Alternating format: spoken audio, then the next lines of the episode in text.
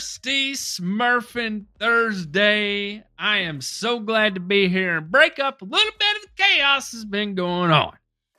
We've got an extra special high octane, high IQ show tonight with our extra Oh, yeah. special guest, Greg.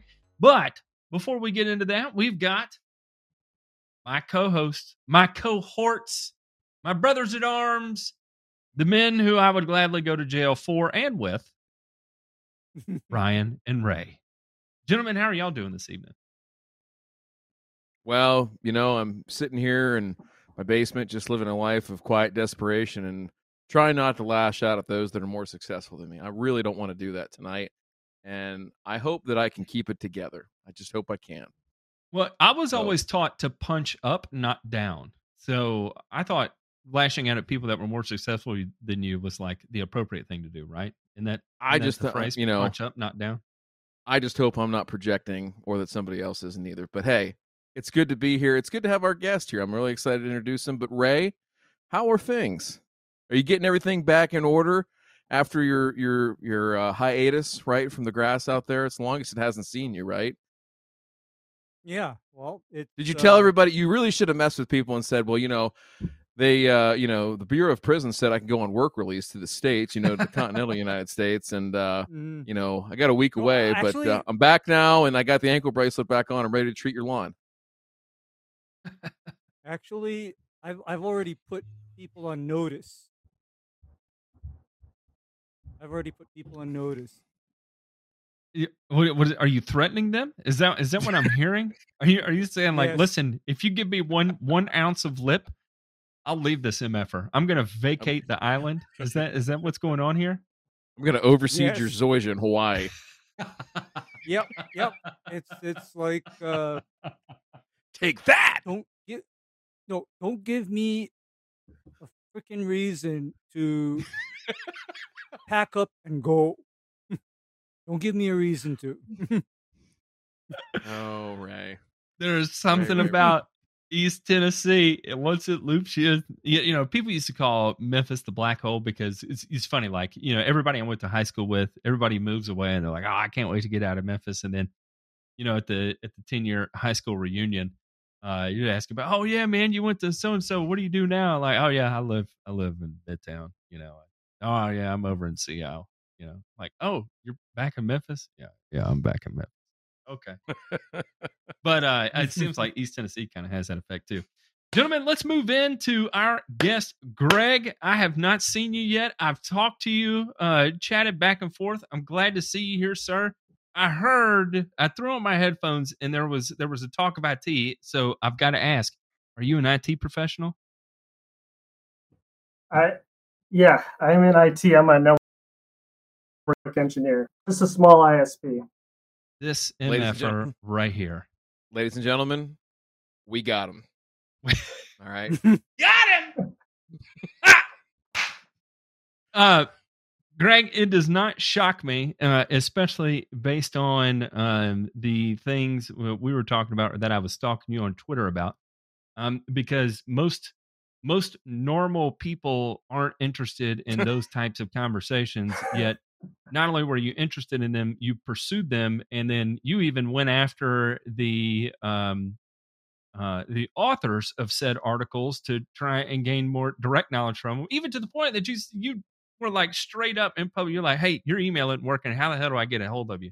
I was like, "That guy right there is a perfect person for Thirsty Thursday." So, welcome aboard the Soul Train. We're glad you're here, sir. Yeah, thanks for having me on it. Excited to talk to you guys. Yeah you know hopefully we don't uh embarrass ourselves or you uh which we're prone to do. I think i think we can we can at least have a decently high level conversations without um making ourselves too much of the idiot. But you never know. Yeah. we we There's- we'll step in some dog shit if we got to. Yeah.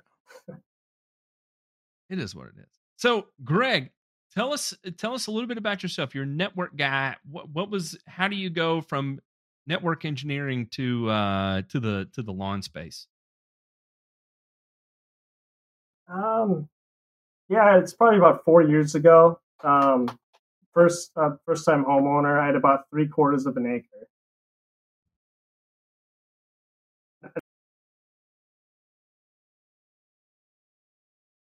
That's- breaking up a little bit.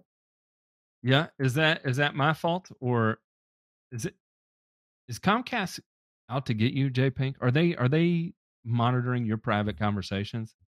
Yeah. Uh, for whatever reason, Greg, you you keep dropping uh frames to us. I'm gonna lower what we're sending you. Look at yeah, look at this. Look at this. I'm a network engineer. I can't. even-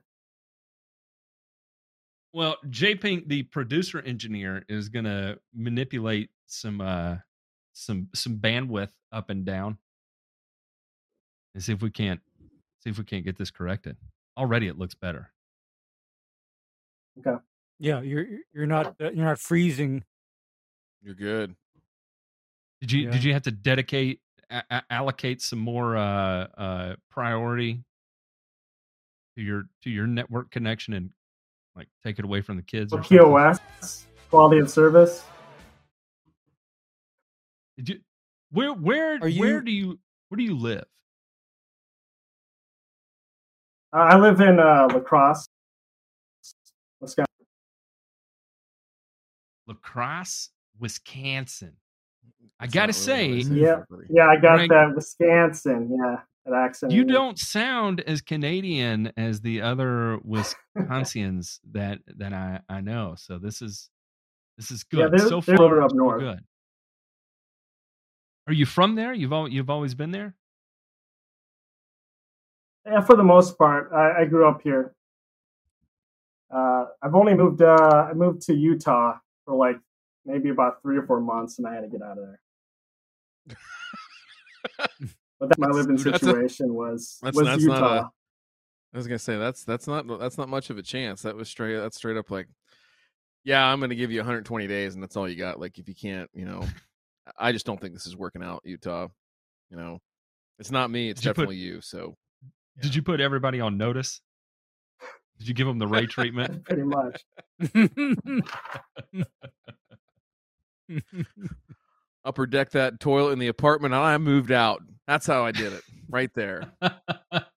Hate you, Utah. No, I don't know. I'm just making that up. I don't think he did that. But Well, when you Oh, were boy. telling us about how you went from IT to lawn care, you cut out. So let's let's try it again. Yeah. Tell us that that transition. Um, yeah, first time homeowner. Um, yeah, so I had about three quarters of an acre, and I had no idea how to treat it. The only thing I did was practically all I did was mow it. Um, so I got a little help from my father-in-law, who was like, "All right, you got to put fertilizer on this thing." Um, so he, I bought maybe about four bags of fertilizer, I think like a Menards, kind of a cheap brand, and it, he threw it down and it looked a lot better. But you know, I, I didn't have a clue how to maintain a lawn, and three quarters of an- acre is kind because all I had was a mower. I didn't have a spreader. I didn't have a sprayer. I didn't have anything. Um, so, so after that, um, I moved to my current place now, and I've been here for about three years, and it's 500 square feet. And I'm like, well, all right, you know, this is this is a time where I can manage a lawn. So, I, you know, I do what a lot of people do. I, I went on YouTube uh, for to learn about lawn care. And so that's when I came across uh, Allyn Hane, uh, Ryan Knorr, uh, I think it was John Perry, and some others. And uh, that was basically when I started my lawn care education. And okay, so that was the start of your lawn care education. When did it go from lawn care education to um I I, I didn't I use full fledged obsession, maybe is the word I'm looking for or phrase. I do I do have an obsessive personality, so I just don't I don't just dabble into things. I take it to the extreme typically. Yeah, Um, dabbling that is for, is for cocaine, not not for uh, life choices, right? Yeah. Don't get me near that intravenous lawn care. Uh, so yeah, so Give me a vein. yeah, I guess.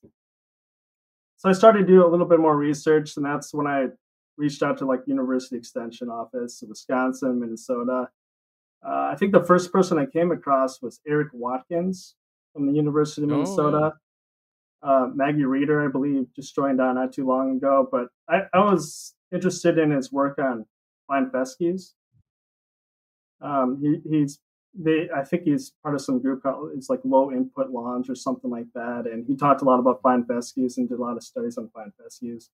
And so I read a lot about uh, just fine fescues, low input lawns, uh, NOMO, all that kind of stuff. And at the same time, I I heard about a Dr. Doug Soldat, soil, soil scientist out of the University of Wisconsin. And the stuff I was reading, watching, listening to uh, of his content was just was just gold, you know. And it was it was a lot of really useful, practical information. Um, uh, even though a lot of it was geared to towards like golf course superintendents or uh, you know people who manage sports fields and that, I found it. I still found it a lot very applicable to my situation just as a homeowner taking care of his lawn. Um, and that kind of transitioned to um, he mentioned Micah Woods and MLSN in one of his uh, presentations.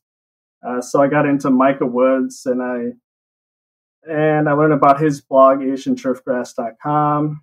And then I got into all the blog posts that he posted and was reading up on a lot of uh, USGA green section record articles and all that kind of stuff. And and then it just snowballed from there. So I got into Travis Shaddox's Then it snowballed. Holy shit. obsessive.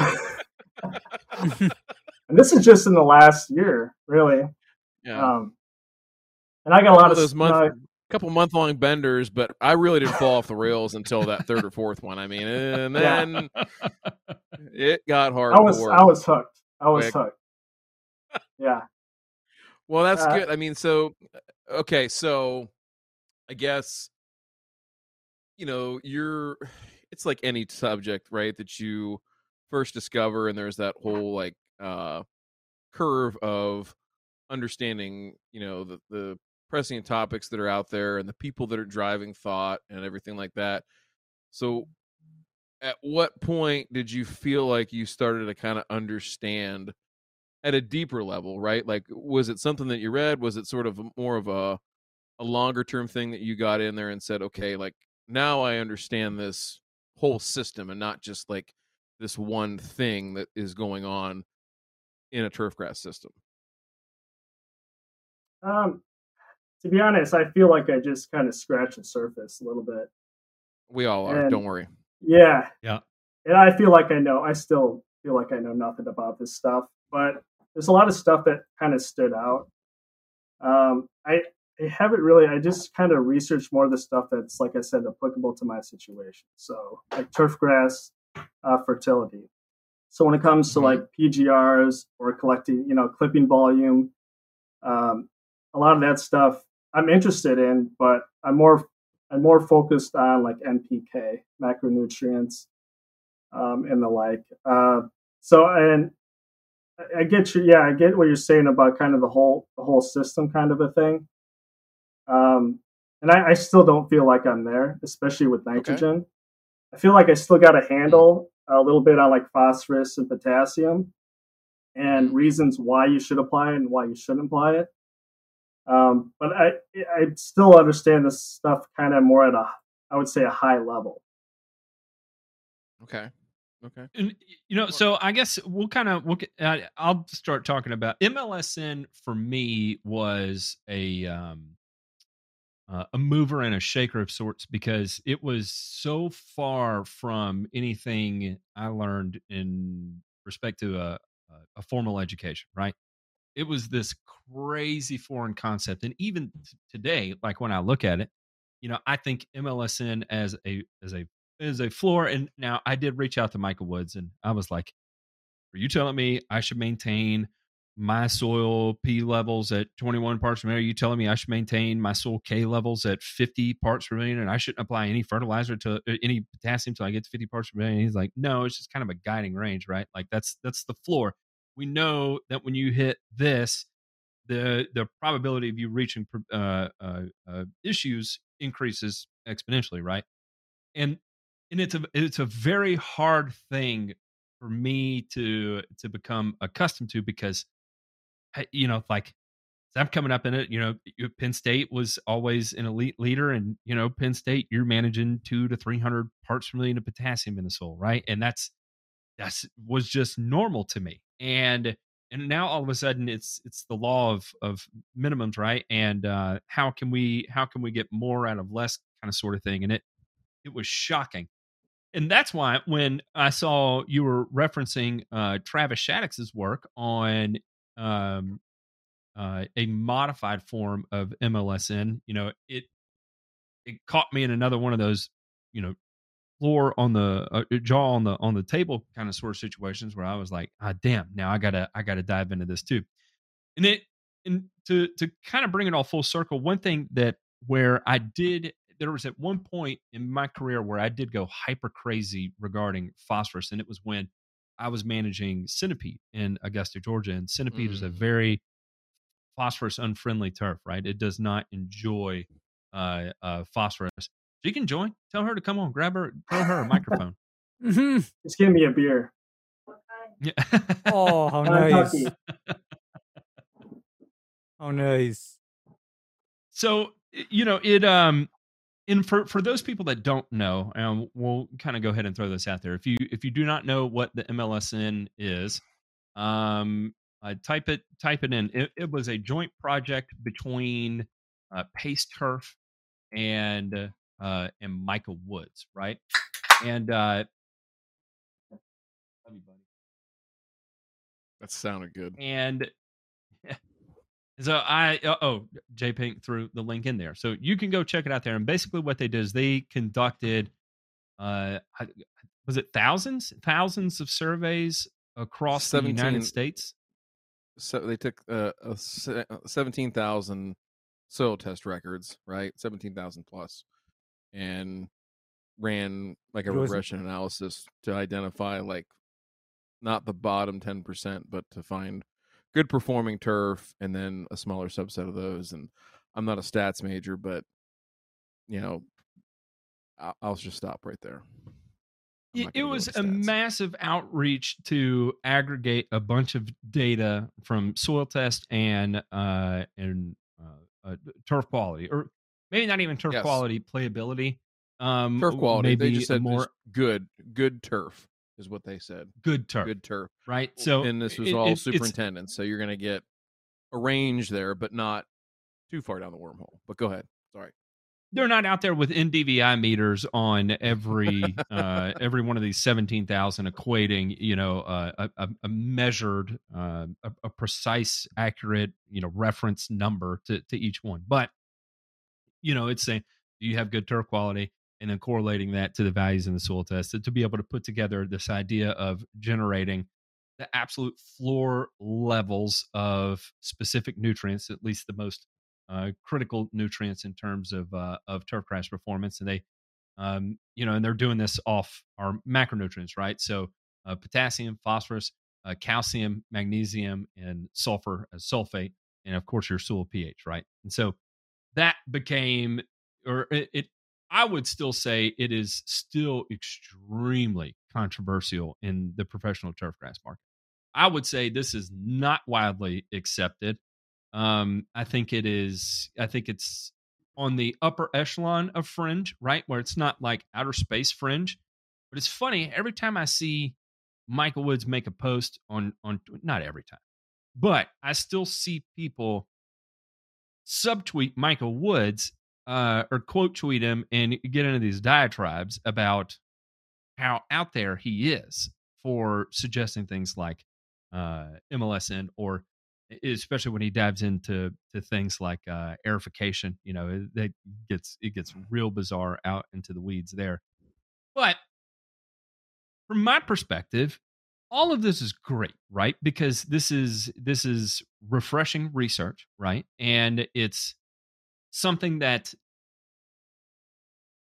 it's it's it's a continued push towards the evolution of the industry, right? Especially in a time when all eyes are on the industry in a in a mostly in a negative light, greater than 50% in a negative light. When all eyes are on the industry, we there are people out there that are working towards quantifying how we can do more with less. And then, of course, you've got the economics of it as well, too, right?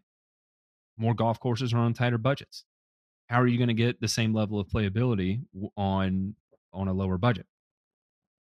Am I missing anything here?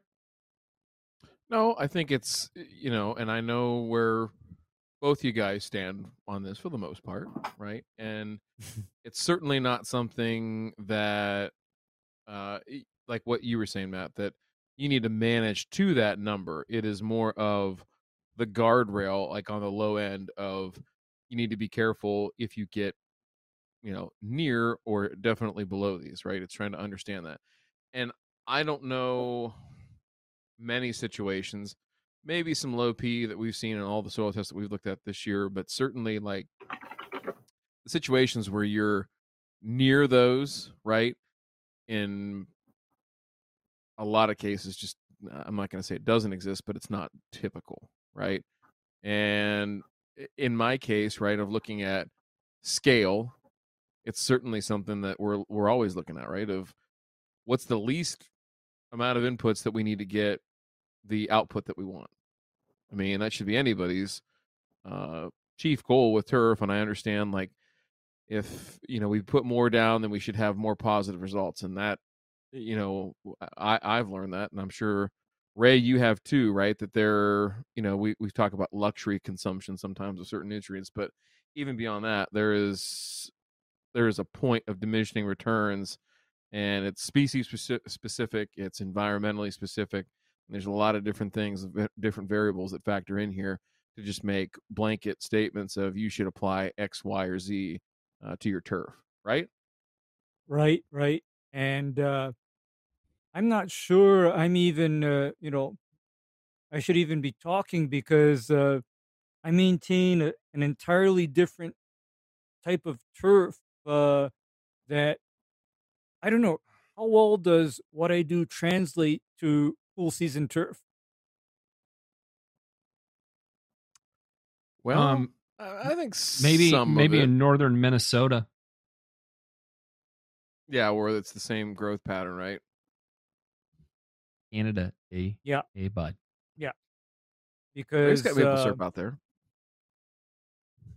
Yeah, imported from Canada, but uh, seriously, uh, low input turf is something that not on purpose and not because of any kind of a mandate I've had to adopt because resources are scarce. Uh, you know, and I'm always thinking, what is the actual footprint of this turf grass area.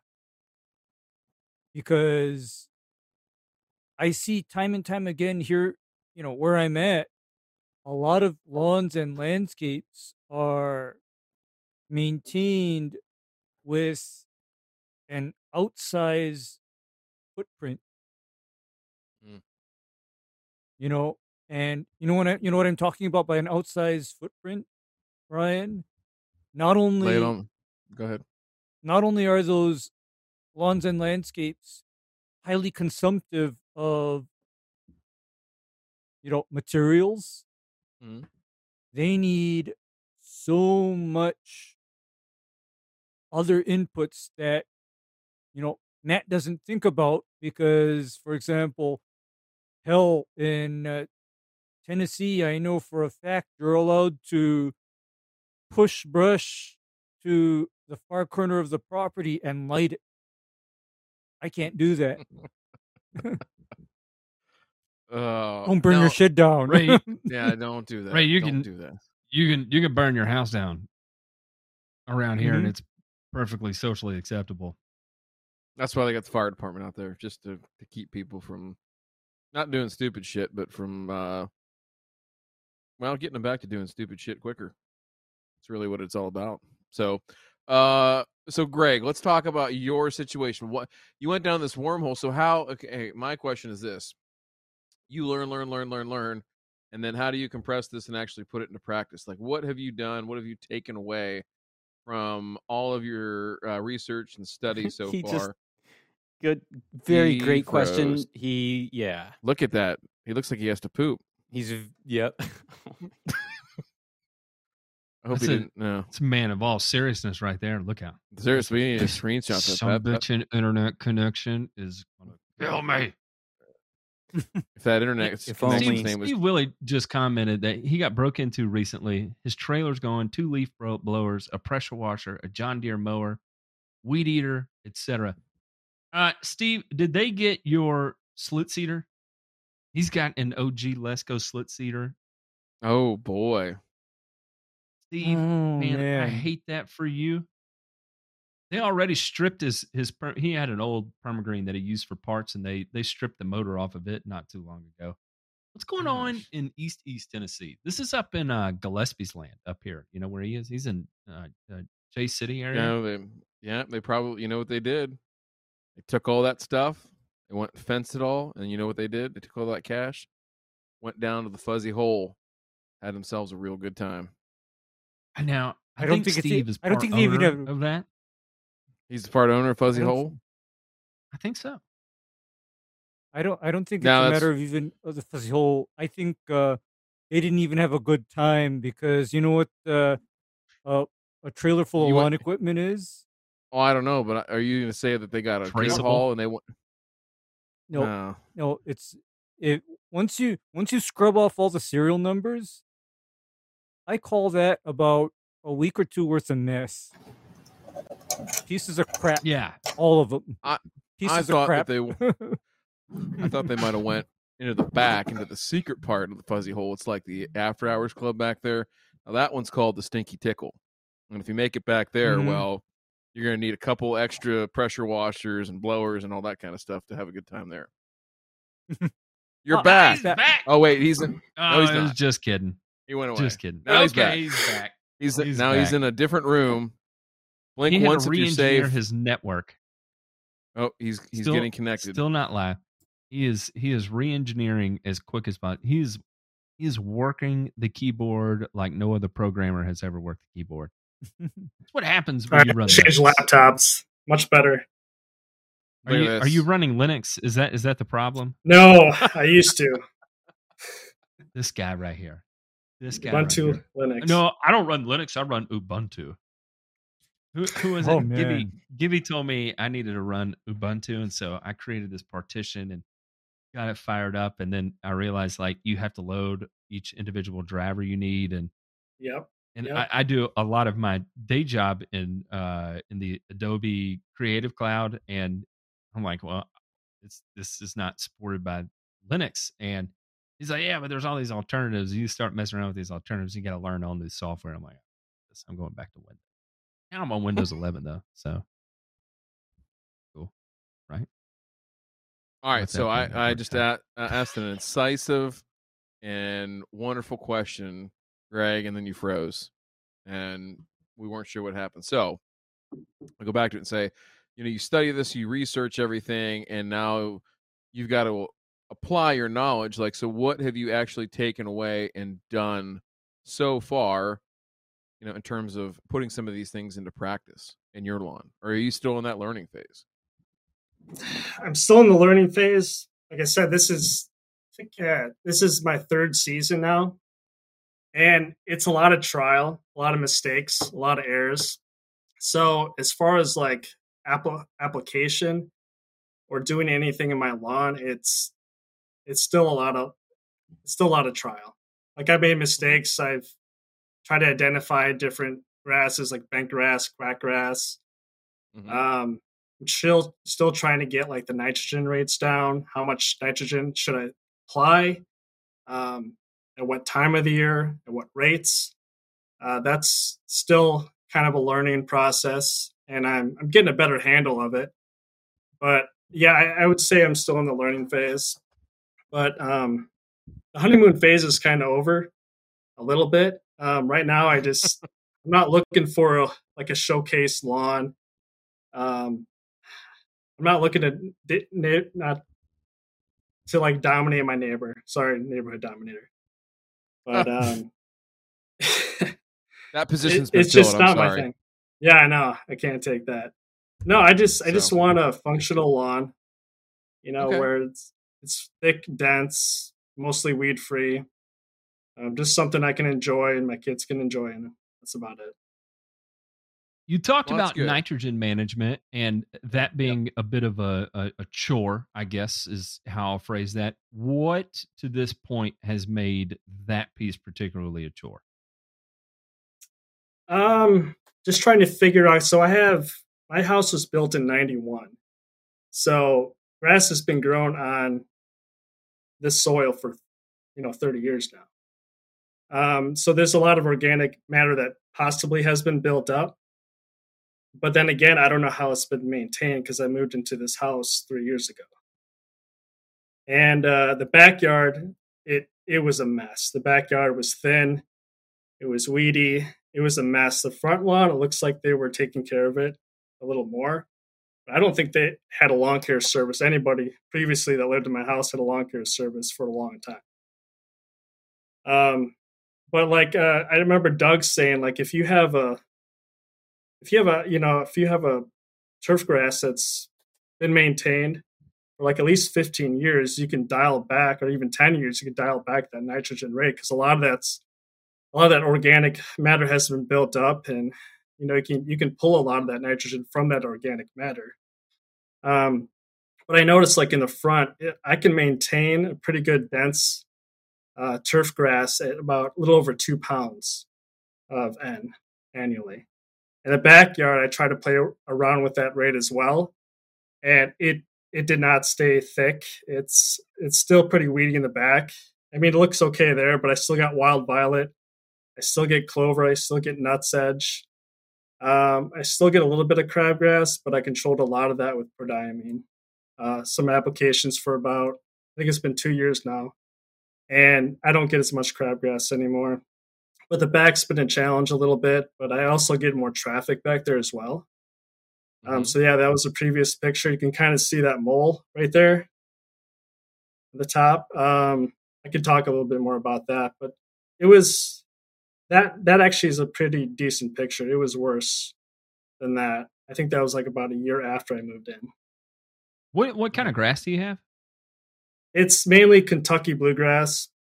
Uh, there's still there's some fine fescue in there, and probably a little bit of perennial Mhm. ryegrass as well.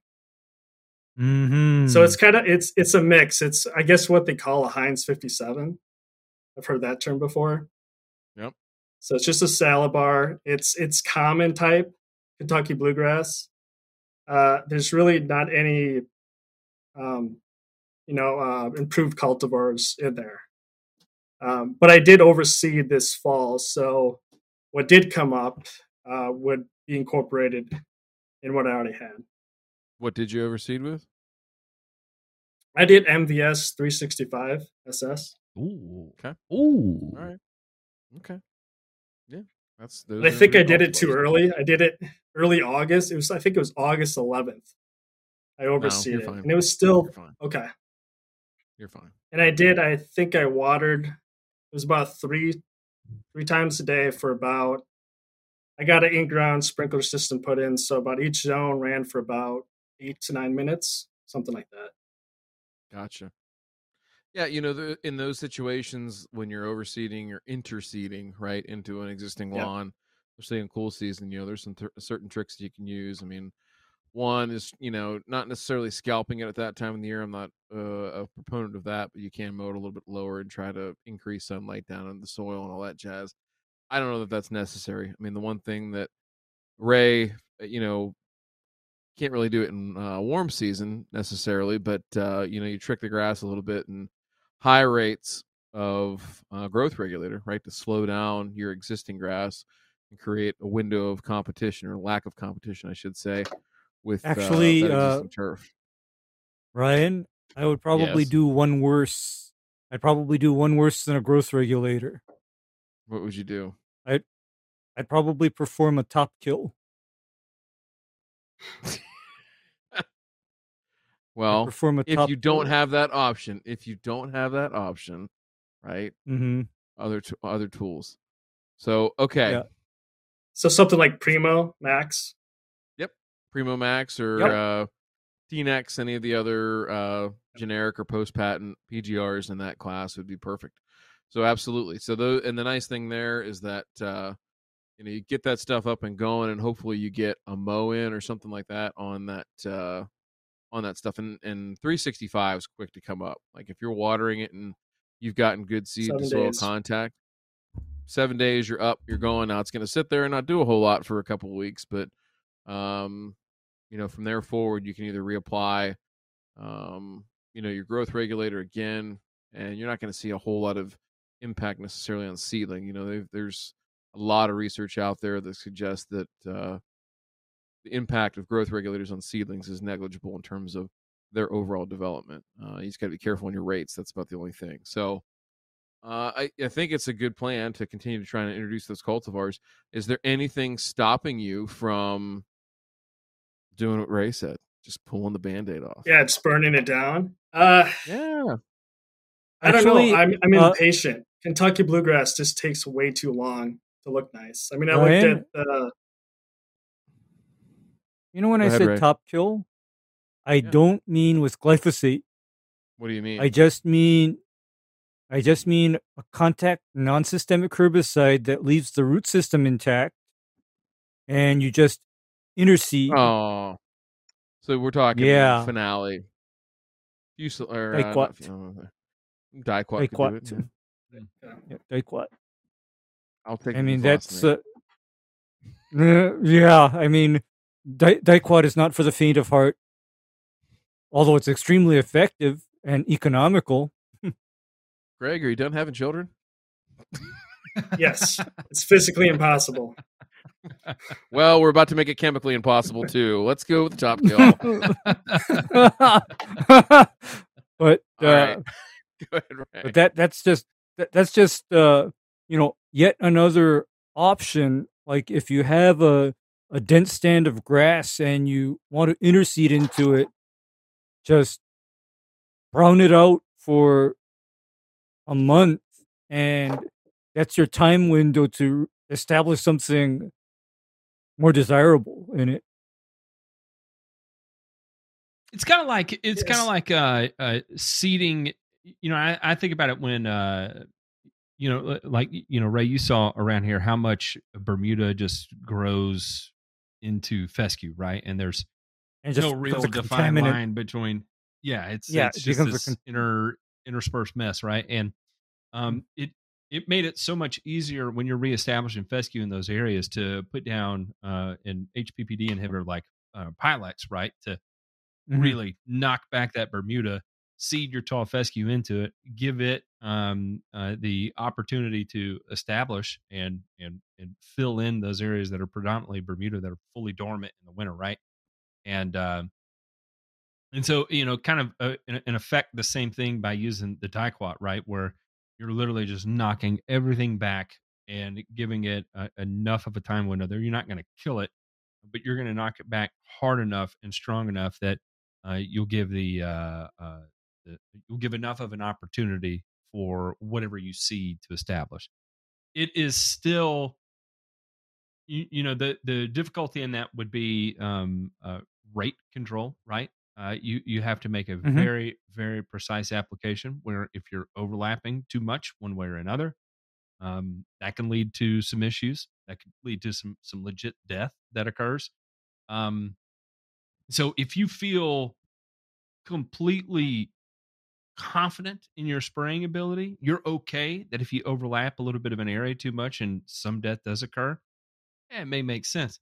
If you're not confident in that space, then and, and you're not okay with it if some death does occur, then it may not be for you, right? But it is it's an option that you can employ.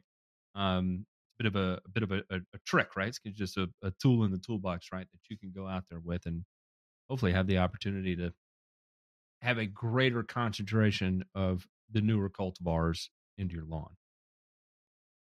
Now, is this something I can get on like domyown.com in smaller amounts? Um, Absolutely. possible. Restricted use?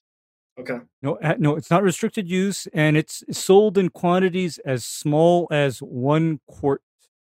And your actual usage rate for a you know a burn down prior to interseeding, I'm thinking that would be equivalent to no more than one to two teaspoons of material per thousand square foot. It doesn't take a lot at all. And at Yeah, that so rate, Talking You point mitigate- six ounces. yeah, and at that rate, you mitigate the possibility of it going too far and killing everything because diquat is very rate dependent. A little bit makes leaves crispy. A lot is just uh, bhopal. Oops. That was it's a chemical disaster in in India that took place at a was that a- Massive loss of what, life. what plant was that? The Union Carbide plant. Union Carbide. Yeah, Union Carbide. Yeah. yeah, hmm one of the worst But, industrial uh, disasters in history. Yeah, that was that was like I think the worst chemical accident that ever happened in the world to date. And that's only the ones they told you that died, right? I mean, that's okay. Mhm. neither here nor there. Yeah, but, but we digress. But but uh, you know, to get you know your existing stand of turf suppressed, uh, that's just one way of doing it. Uh, other way to do it is actual scalping. I mean, and here's where it's a little different for me because you know my idea of a scalp is not the lowest notch on the rotary mower. My idea of a scalp is I don't call it a scalp until I almost or actually do see dirt.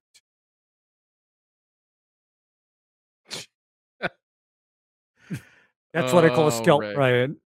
Uh, that's That's a hard something. cut. And you hear another It's a hard- that's a- terminology. Oh yeah, there, there's there's some hard cutting going on sometimes.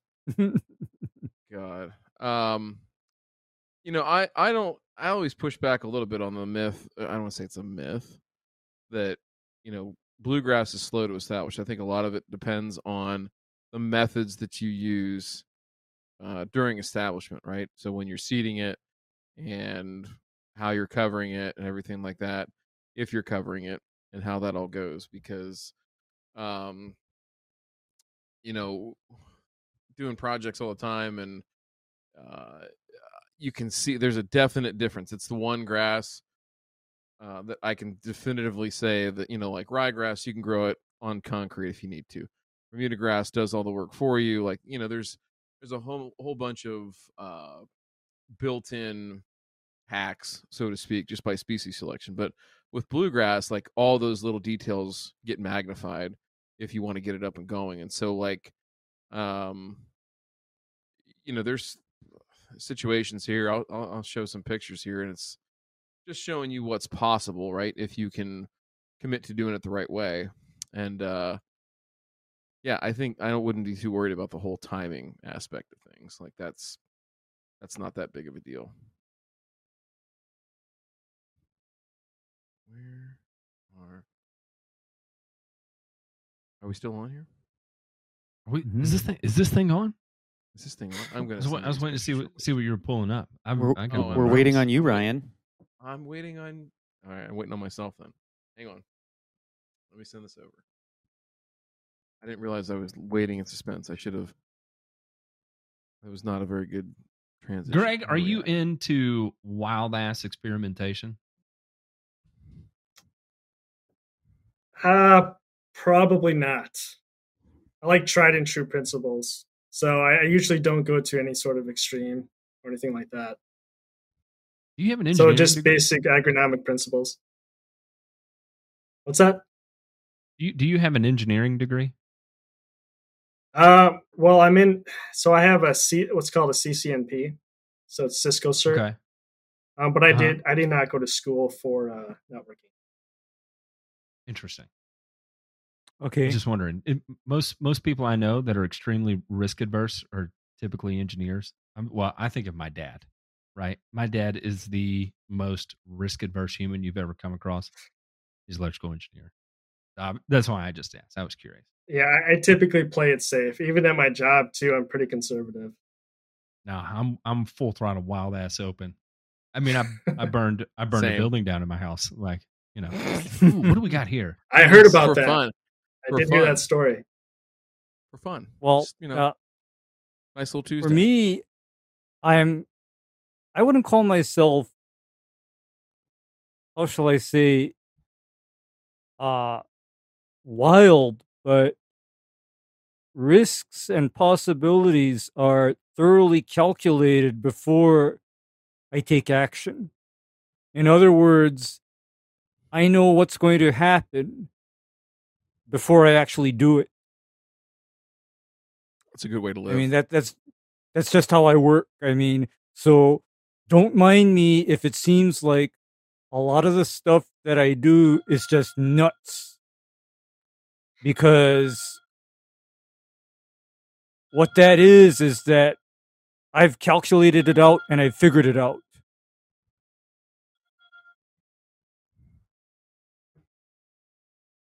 J What are we looking at here, Demay?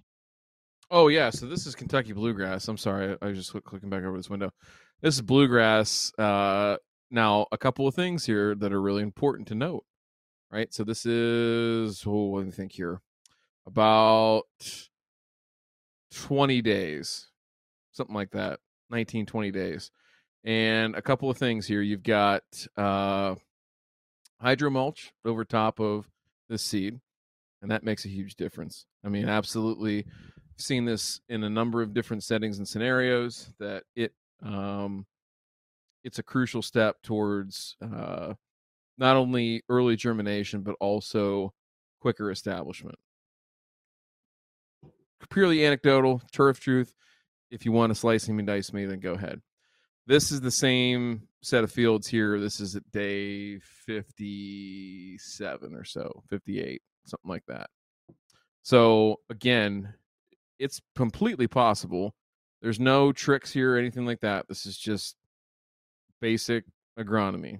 You know, only granular fertilizer, not spraying anything funky or anything like that. Pretty decent weather overall. Not too hot, not too cold, all that kind of stuff. But seeded early too. So about the same time that you seeded yours, Greg, um, in mid August. So again, eh, I just I like to push back a little bit on that notion. I'm not picking on you. I'm just saying in general that bluegrass is slow and bluegrass is this is it's it'll do a lot for you if you take the steps, the right steps. It's just a little bit prissy up front. You got to treat it right. So that's my message there. So are you interested in because I think you mentioned don't you have some weed issues, some grassy weed issues that you were I, I thought something that came over about that. Yeah, I've been battling that for a little while. Um, so I had bent grass in my backyard. I don't know if I uploaded that picture or not, but it's just you could tell like in the mornings when there's dew on the grass, it's got that light green color. Yeah, right there. So I didn't know what that yeah, was yeah. at first. I didn't know if it was nimblewill or bent grass. Um, I think Matt, you said something about uh, not using tenacity, but going the glyphosate route.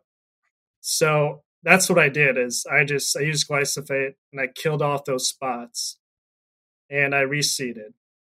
And I think I did that. I think it was a year ago, last fall, is when I reseeded, and it came up okay. I think I used like a Scotts or something like that, and it wasn't. I should have waited until it you know tilled out and that, but I was it wasn't coming in as much as I thought it would come in. Uh, so then I dormant seeded with some cheap Menards uh, Kentucky bluegrass, which was a Oh, mistake because yeah. it's freaking super stocky, and it it was just not looking good at all. But uh, this year it doesn't look too bad. Has the But I got rid of most of the bent grass. has the has the bent grass come back? In its spots this year, it did. So in the small spots, I it did come up or did come back. I did use tenacity, and I, think I sprayed it three times. The third time was uh, the max annual rate. So was, so I didn't go over that. So I sprayed it three times. I think it was like a week or two apart. I can't remember. I think it was a week apart. Uh, that seemed to work. So this is what's interesting. I have never had success with Pylex or Tenacity on bent grass. What? Good. Yeah, I'm. Oh wait, you. I'm gonna sh- now. I'm gonna now. I'm gonna pull up some photos, Matt Martin. I'm gonna show you some now. Lasting results. That that you got to keep your foot on the gas. I'll give you that. Go on, Ryan. Didn't you say four applications? Five. do? I think you five. Oh, five. Five. okay. At, five okay. at three well, point two fluid ounces per acre. My point is next year coming back is is where I was going with that. Yeah, you got to be so ready to go. My thought was how my thought. Yeah, yeah. My thought was like it's it. Well, it's a bit like trying to manage Bermuda in, in a cool season grass, right? Like if you get on the Pylex program, you're on the Pylex program for a minimum of three years, right? Just write it into the books, understand what you're stepping into. Bermuda grass is a three year program. I guess what I'm asking is is bent grass the same thing? A three year program? Uh, mm-hmm. does not have to be a three year program. It just depends on how far and how hard you're willing to go in the paint here. I'm going to see if I can find real quick. Oh, here you go. Here's a good one. This one, uh, these aren't great pictures. Oh, here's a good one. This field is hammered. And then I'm going to send this. Yeah, it's just I, I, don't, I don't know why, but it's it's been it's been a struggle at least. I I wonder too if uh does it does it have to do with our growing conditions down here? I don't know. I can see this picture here before it's come up, and I'm telling you, Demay, never have I seen tenacity. Maybe by the third application, but again, also I've never seen bent grass that dense in a in a property either. I mean, that is yeah, it's pretty bad. It's all over. That's a place. lot of bent grass. Yes, it is. Was is this is this what yours look like after your third application, Greg?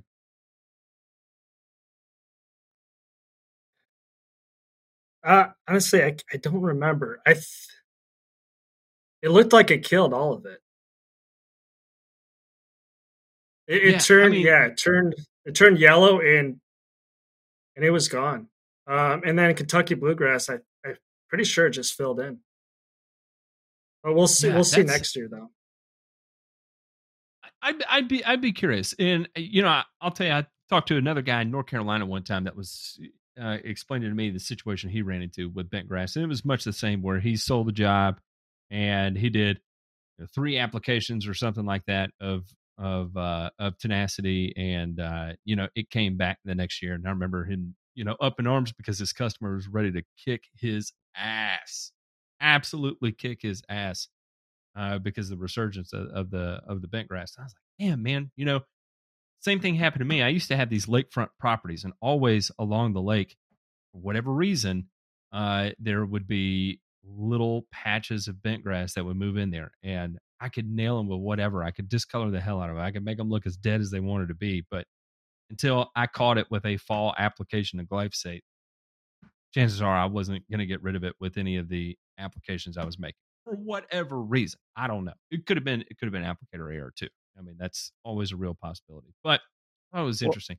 Ray, have you ever had to kill bent grass as a weed in Hawaii? I'm curious. No, I haven't. I haven't. Uh, but to me, with the way that you know people up north talk about bent grass, it kind of reminds me of what I have to go through to kill zoysia. Yeah, Okay, yeah, I can see where that would be an absolute chore. Yeah, because like I I call zoysia the zombie grass. And I'm going through this right now because one of my customers decided that there's a certain area that he previously had sodded with Zeon that he now wants to re-landscape that with ground covers and shrubs and stepping stones. And guess what I'm doing with with his right now? Glyphosate and Pylex. giving it the hot wallop. and Mhm. and like last uh last Friday was literally his second or third application in that area and I'm glad I saw it because at looking at it from afar it looked like it was turning brown but then I I showed him I said hey wait a minute man I see little green leaves coming up from underneath Matt little green leaves of the zoysia coming up from under. I said, you know what? This is not done yet. Uh, and if you were to have this re-landscape, all this would grow back and contaminate your new landscaping, and I'd have a devil of a time trying to selectively kill it. Yeah, no doubt about it. There's nothing nothing fun about about going after it's much the same way. Nothing fun really about going after bent grass. Let me ask, Greg, However, do you go ahead? Go ahead.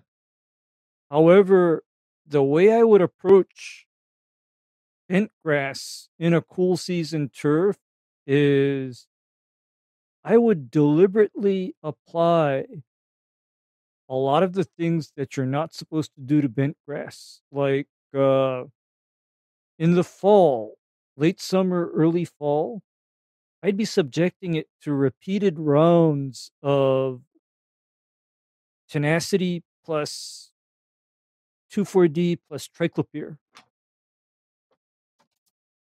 Yeah, that's On what purpose. I was I was going to say there is um with with the wild violet presence, right?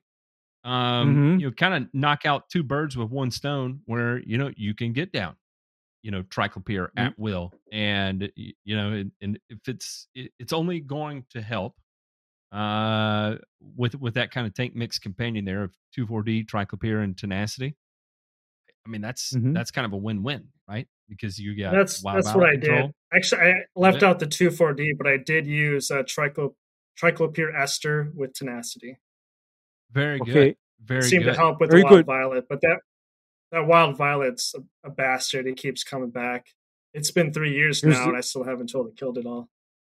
Here's the thing is we're talking about weeds with an extensive root system. I'm also speaking to bent grass and your you know your word is going to be persistence. In other words, I think you're going to have to commit to outlasting that uh you know that bent grass and that wild violet uh and as I said, if that were me faced with that kind of, you know, contamination of my KBG, it would be getting, you know, 2,4-D triclopyr and either Pylex or tenacity every single fall. Every single fall. And in the springtime, uh, I would be running triclopyr and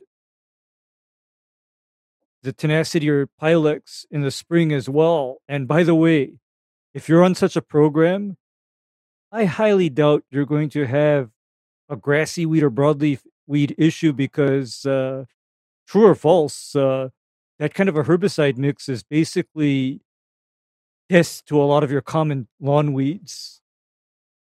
It is, but if I recall correctly, uh, do you deal with quackgrass? Yes, Okay. I have some in my Here's what- backyard, and um, I did use glyphosate to kill that off. Hmm Okay, so and and it's done now. Like you're not having to deal with that anymore. Uh, so I didn't know what it was at first. I thought it was like uh, a bunching tall fescue type. Mm-hmm. And uh, so I did post something on Instagram, and someone did mention that it's probably quackgrass, and I kind of had that same um, idea as well. Uh, so I did I did a little bit of research, and I know Doug Soldat talked about it on one of his uh, YouTube presentations, and there's there's a few ways you can go at it. Um, I one was like you know the black plastic. Um, the other was to uh, quackgrass doesn't like to be mowed short. Um, So you could you could mow it short, and you could suppress it, but it's gonna it would take years to do. He said like, oh, you could do it for five years, mow it short in that area, and then uh, it would slowly get rid of the quackgrass because it doesn't like that. Uh, the the more invasive way to do it would be glyphosate and just just keep at it because it's going to come back. Spray it again. It's going to come back. Spray it again because it does have that extensive root system. Um, so I did I did spray it I think twice with glyphosate, and I still have those um, dead spots in my lawn right now. I got a few of them uh, where the bent grass was and the quack grass, and so now I, I plan on dormant seeding. Now, I feel like that's kind of the only option I have right now, or wait till spring, I guess. But I'm gonna try dormant seeding. Uh, just uh, basically rake it in, rake the seed in, and put compost over it, and see what happens in the spring. Yeah, But I haven't done I'm that yet, so I'm open to options.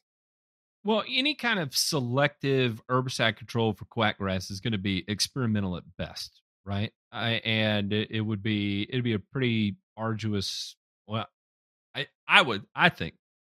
It's, do are you uh, is your mic off, Ryan? It may be off. Are y'all familiar with any selective weed controls? I mean, I'm thinking like a fluazifop kind of experiment.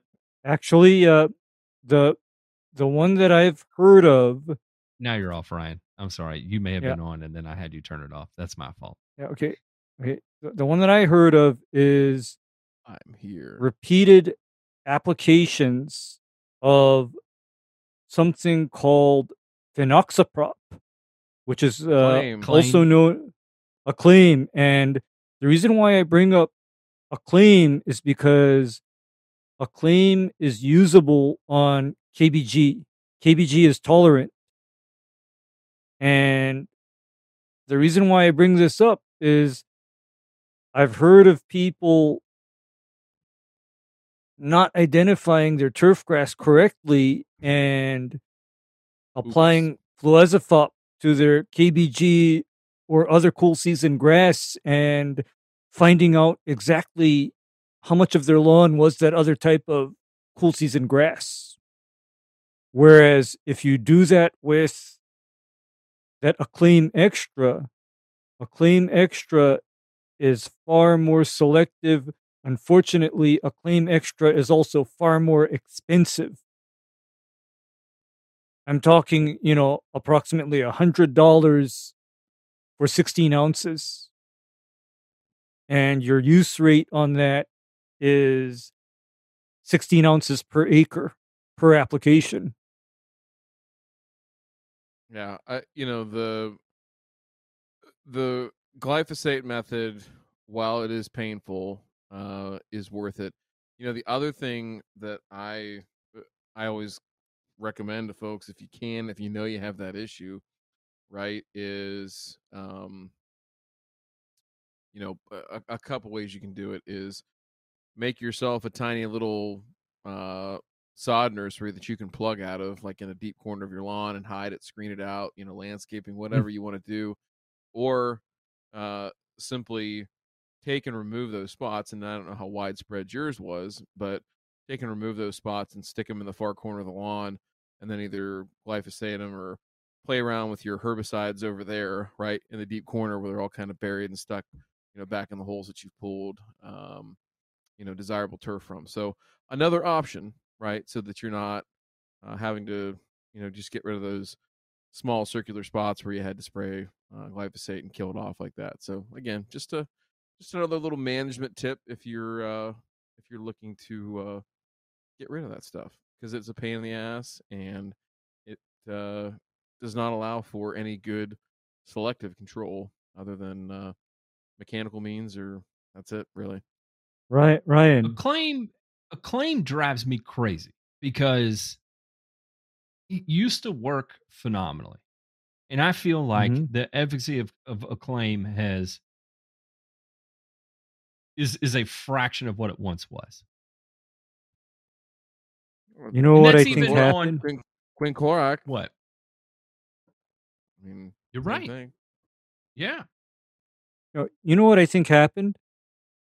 I think at one time everybody got lazy and they thought they could control their crabgrass by spot spraying acclaim or spot spraying quinclorac even but here's where it goes sideways. A lot of these spot spray mixes were probably not even formulated to my standards in other words i know a lot of lawn guys that they cheat on even their surfactant selection. And when you cheat on your surfactant selection, when you're dealing with the likes of quinclorac or acclaim, then that product doesn't work as well as it ought to. And you know when it doesn't work as well as it ought to? Here's what happens. You give rise to a generation of weed that was exposed to a less than lethal application, that weed can then either set seed or overwinter and then become the majority of the population in that neighborhood, never mind the entire state, never mind the entire country. D- Demay, Brett- let me ask you this: Have you heard of uh, uh, people managing golf greens with post-only programs in your area on on bent grass and only running Acclaim? Uh, because that is a thing that I heard about for the first time in uh, actually it, it was at a golf course in Kentucky and talking to the super there, and he was doing like six apps of Acclaim a year as a post-only program to manage manage his greens. I- I've seen Crabgrass and goosegrass. Yeah. It was like seen it it was like before. primo pr- primo and acclaim was like the only thing that was going down on it. I wouldn't recommend it. I mean, And he was uh, starving y- the absolute hell out of him to try and manage the POA. No. in Kentucky. Yikes. Yeah, yeah. This is in Louisville. Yeah, there's a yeah, there's there's a lot there's a lot going on there. That's uh Yeah. That hurts my head to think about for a second there. Uh I'm, yeah, I'm cringing. I'm cringing. Yeah. Well, and you got to be careful with the claim on bent because, like, sometimes she can get a little Nope. feisty. She can no, little, you know, you know, my understanding of Acclaim is that tolerance of bent to acclaim is marginal at best. I would say it's just finicky. It's finicky. And you know what, Ray? Here's the thing about the golf course, right? You get to burn and return, right? You don't have to look her in the face for days, maybe weeks, right? I Mhm. got to go in there and look at that every day. And that's Mhm. hard. It's hard. And not everybody's looking Well- at you because they know it's awkward because you dinged it all up and like, you know, it, it, it just it, it's, it's a trust me. thing. Trust me. That's good. Trust me. It's yeah. No, Oh, yeah. You know what? and and and you know what? The, you know what makes it far worse is that at that low rate, a claim isn't even that effective. So, Mhm. to be honest with you, if somebody came to me and said that they had quack grass, do you know what I tell them to do? Start mowing their turf short, number one. And then in between mowings, let that quack grass stick up above their desirable lawn grass and do another green dock on them. Concentrated glyphosate on a paintbrush. I'll take you Yeah, one Wicket. better way. I'm gonna I'm gonna I'm gonna take it. I'll take it even one higher, right? If it's widespread. Mhm. You ever seen a you ever seen a weed wick before, Ray? Uh actually one of my friends at University of Hawaii has been messing around with this wiper bar that is pressure fed and he's wicking on 30% glyphosate. And the target of that is all your various tall growing weeds in fairways I like it. I'm gonna show. I'm So- gonna send this to J Pink real quick. Go ahead, keep going. But then, But then that's that's probably like my other avenue as far as going after quack grass is why not let it grow up you know above your you know your desirable turf and then white or contact concentrated glyphosate onto that Can. I mean, you absolutely. yeah i mean that i mean that's just thing- uh Yeah, it's it's all good. Uh, wait, let me see here. What? Oh, uh, J Pink, throw this picture up real quick. if- Yeah, throw that throw that up. This is this is a weed wick, and this this may be a good option for you. Have you This ever a, seen a this weed is a wick? Weed wick is different. Yeah, it's a, this is a. Yeah, Yeah, the old dauber looks more like. I mean, a wick looks more like a hockey stick. Yeah, and you can you can get bigger ones. Weed wick applicator. Where are we at here? Images. Yeah, you get a I, I've even seen ones that were intended to be towed behind uh yes. you know golf carts and sod. tractors right Yeah, so the, Right? those are are widely used on sod farms, and mm-hmm that's where I got the idea from originally. Was you know, so what they'll do, Ray, is you know these fields are getting planted once every, you know, twelve to eighteen months, right? And so there's Mhm. all kinds of grassy weed pressure in these. There you go. Get you a little pinpoint. There's the dauber, right? Let me send Mhm. this one real quick. Here's a little guy, weed wick. Look at this. That's So you're perfect. pumping. Yeah. I mean, you just drag that rope. That rope goes into this little chamber right here. It's got Roundup or whatever you want to have, whatever your active ingredient you want to have in there. And then you drag that across the turf when the rope has soaked it up. And it's a pretty handy dandy application method. So, uh, all that said, you know, I quackgrass is no fun to deal with. You know, it's just not. And, you know, because of its st- extensive, uh, you know, extensive rhizomes, you're to always run into these issues where no matter what you try to do, it's still going to continue to pop back up. So I think it's going to be more of a management thing, unless, unless you kill it next spring and let it follow for the entire summer, and then you come back and you grow the best Kentucky bluegrass lawn in all The across Wisconsin. It's The beautiful. May. Maybe have Bob Ross's spirit come out and put some happy little crowd, clouds over your house. It's everything you want and more, right? Yeah, Hey, Ray, Greg, we're trying quick. to take you. Go ahead. Oh yeah, ahead. we're trying to we're trying to completely indoctrinate you so that you go way further beyond. We're trying to be your enablers here, right? That's really what we're here to do. This isn't an intervention. This is quite the opposite. We would like you to increase your use of intravenous turf drugs like Kentucky bluegrass, like glyphosate, um, and other assorted chemicals, fertilizers, and turf products. So actually with that that. It's you- a backyard. I don't care. there's a bunch of people here Actually- that love you, and we really want to see you get all fucked up on this shit. Actually i'm going to be even worse in that how much you said you had about three quarters of an acre of No, that was the first house I lived in. Uh, the current house I live, I have 5,500 square feet. 5500 square feet oh oh okay do you know what a you know what a The 5500 grass that I square had foot wasn't much. okay but you know what a 5500 square foot lawn sounds like to me a test plot. sounds to no sounds to me like that's uh, a gm 1000 size Oh, here we go. I knew it, and I was gonna go this way. Have you considered going real low, Greg? Are you gonna bust out the greens mower and take this to the next level? I'm not. I don't plan to reel mow. all right. well Okay. That's And- what I'm and- using. Thank you. That's what I'll be using Okay. for a while. Okay, and the reason why I've even gone there is I have a certain understanding regarding weed pressure and height of cut.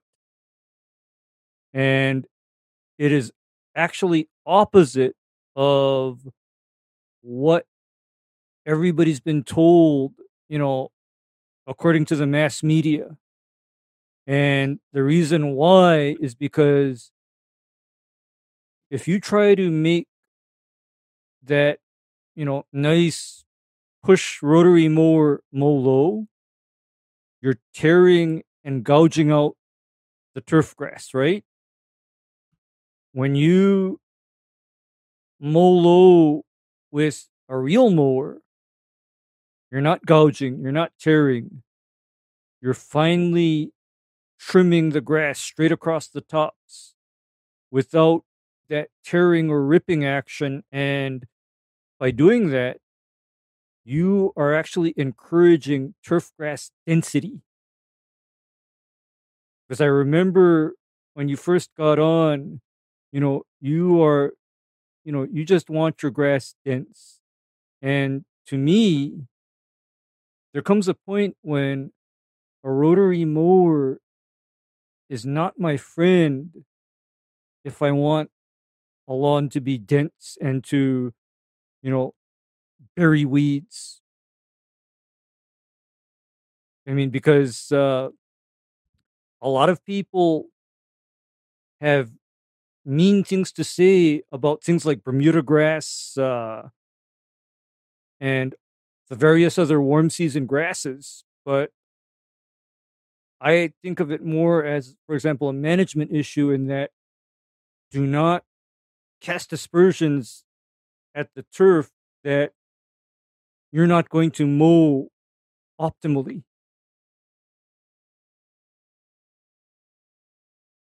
And in the case of and in the case of. Kentucky bluegrass, uh, I keep on joking with these guys in that, and I tell them, should I ever end up in a region where I can grow it, I'm going to have a Kentucky blue or all bent lawn, and it's going to be mowed at a half an inch.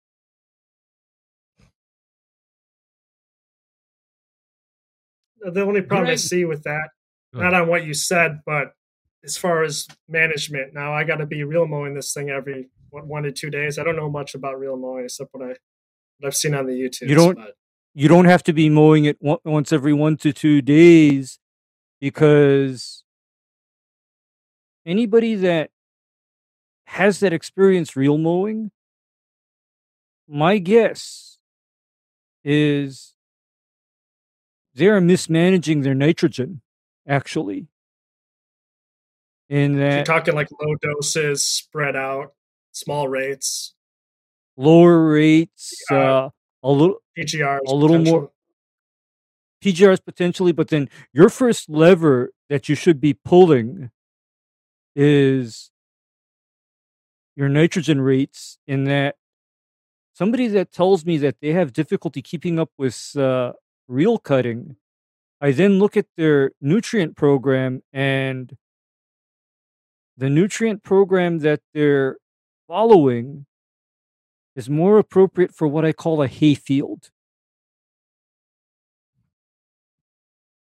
because like I can tell you on for example a golf green and a golf tee where those are you know mowed low the superintendent is not throwing down a pound of nitrogen every month that's not happening that superintendent is probably applying fractional rates of nitrogen like one tenth to two tenths of a pound of N per application, you know, spaced out to the proper times of the year such that the grass, you know, can utilize it optimally according to the uh, climatic conditions at that time.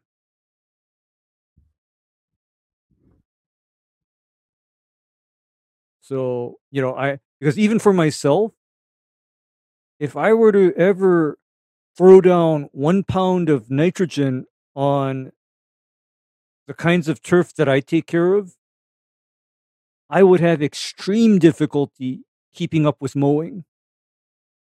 And that's even with a PGR in place. Are you talking like water soluble? Uh, would you would you put down a pound, say of like um, maybe not 100 percent, but 80 percent, um, something like a polymer sulfur coated urea? Not even that. Not even that. No, that's a, I'm I'm that's ta- a totally different Yeah. kind of approach there. So Ray's only talking about purely water soluble sources, right? So, um, but even doing a pound of something like a PCSEU, you're you're only extending it to 45 days, maybe 60, depending on your temperature. So, uh, you know, now you're going to be closer to you know a pound that's going to be delivering over a month, month and a half, versus you know something that's going to give you a response for about a month, right? So, you're not really extending it that far into it, right?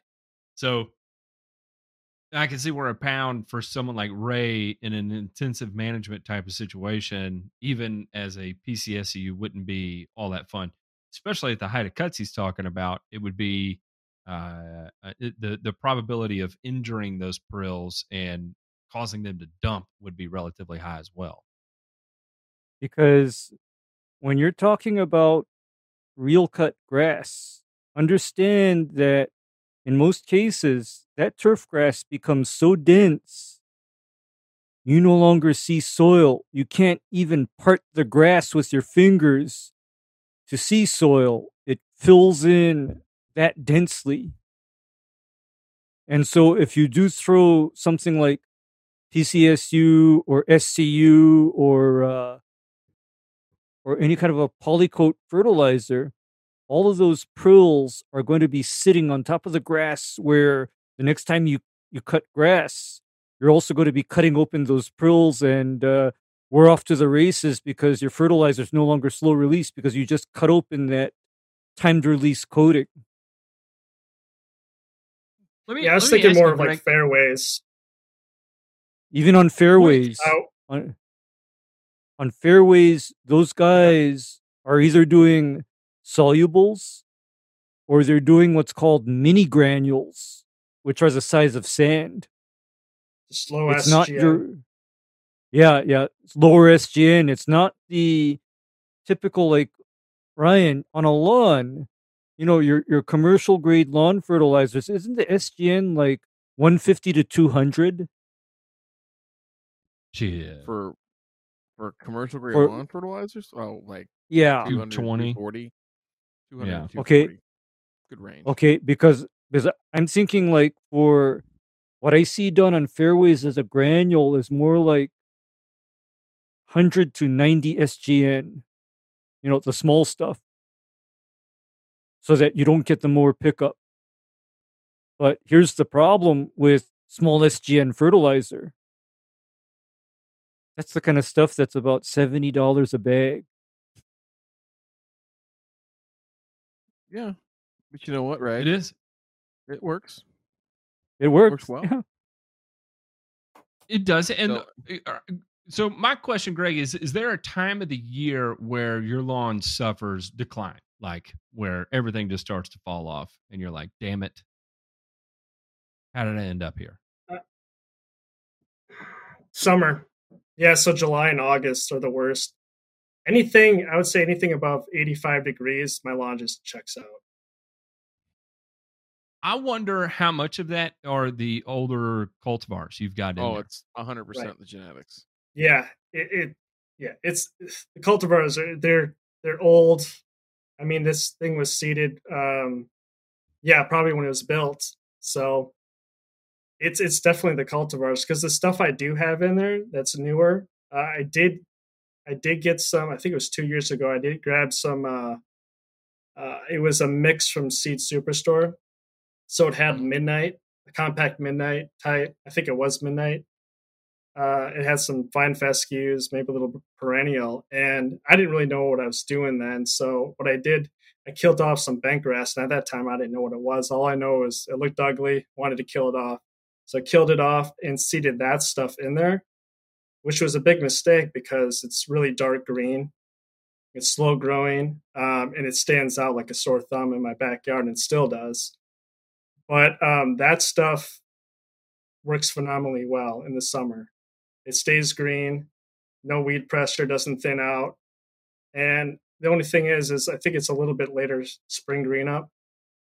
Um, but it, it works exceptionally well. And there's a couple other spots I seeded as well where there was uh, some garden beds, but I yeah I'm almost can guarantee that it's the old cultivars that just it's old, it's tired, and that's why I'm thinking you know do another interseeding in the fall and just kind of slowly Uh, get some better cultivars in there. Uh, the ones I'm looking for are mainly compact America types, just because they blend in better with what I have. If I go with that um, ultra green, midnight slow growing, uh, it just I'm afraid that it's just going to look out of place. we're back we're yeah we're back on the renovation train here uh but you know obviously in stages right uh would you consider doing like a section at a time like blocking off a thousand square feet and just establishing that area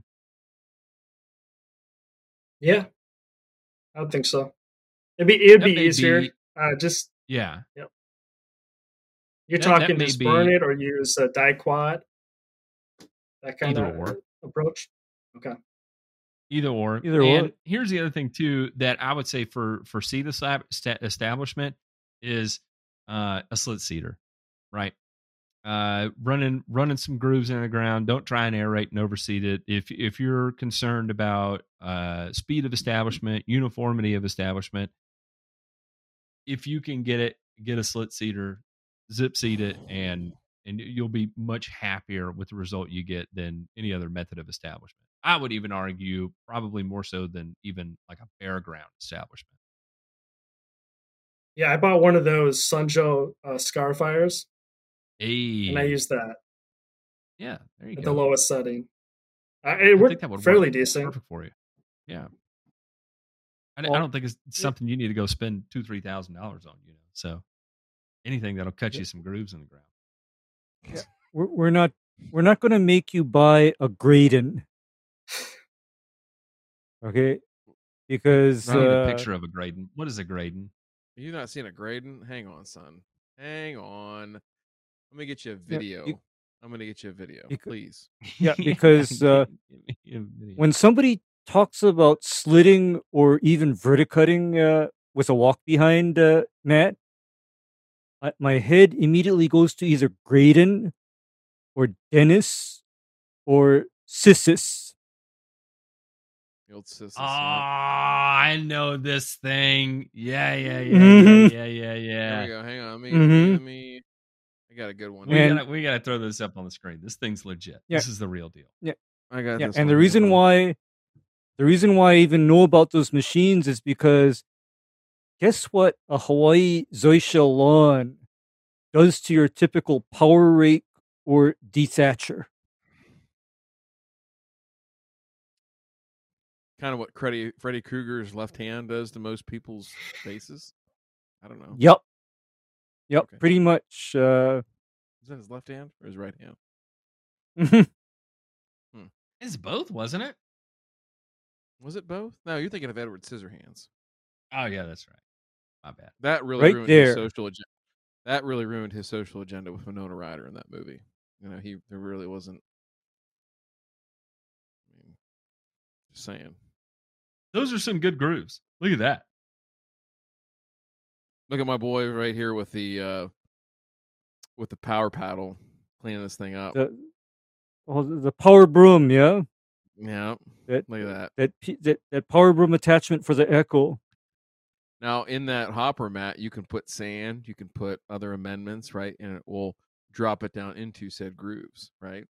So Yeah, You that's what I've had seen it before in the past. Is where they're actually dropping uh, uh, sand into it.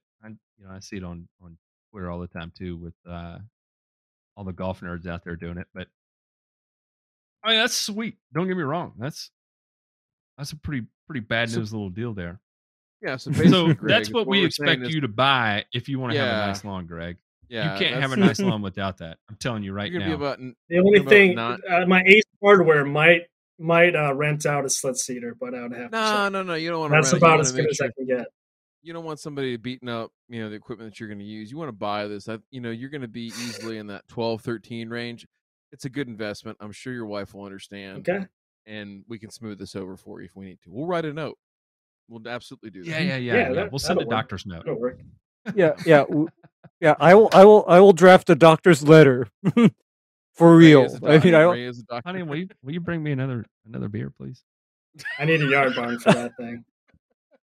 Yeah, but yeah. uh, but that that is like literally the way I'd address the problems of your grass not handling warm weather and the contamination with the quack grass is uh, how do you guys feel about killing quack grass? How far would you go, Ryan? I'm all for it. Uh, would you would you be terrible to it and go full on soul stealer? Yeah. I hell, Yeah. I'd bring the Takeuchi in there and uh, dig that thing up. You know, get get me a little track loader. I'm I'm really wanting to just send Greg down the construction wormhole here and have him. I Greg, I, I, let me ask you about drainage. How do you Yeah. feel about in-ground drainage? like I said, this is not an intervention. We are we are trying to radicalize you right now. This is what's happening. So, uh, so here's my question, right? So we talked about a lot of stuff. There's, and I think like this, Greg sets up as another uh, r- good repeat guest. You know, coming into, you know, next spring, early summer kind of time, right when things are really getting going up there for you. I'm just curious. Like we've talked about a lot. You've studied a lot what are your goals? Like what else you know uh, we want to set you up on the right course here you know so in this little last segment we have of the show here how can we help you you know finish off the year right which it's really really close for you to be in completely over and what can we do to help set you up on the right path to start off 22 Well, you answered one of my questions already, and that was um, using plant growth regulators, which, you know, I already kind of knew that was a, probably a good idea. But at, this fall, I just didn't get around to buying it, and um, it, it it ended up being okay. Uh, two weeks, I mowed it after two weeks, and it was pretty long because the cultivars that I have now, the common types, are pretty aggressive. Um, so it does spread and does grow quick, but I think I got some decent uh, uh, germination establishment.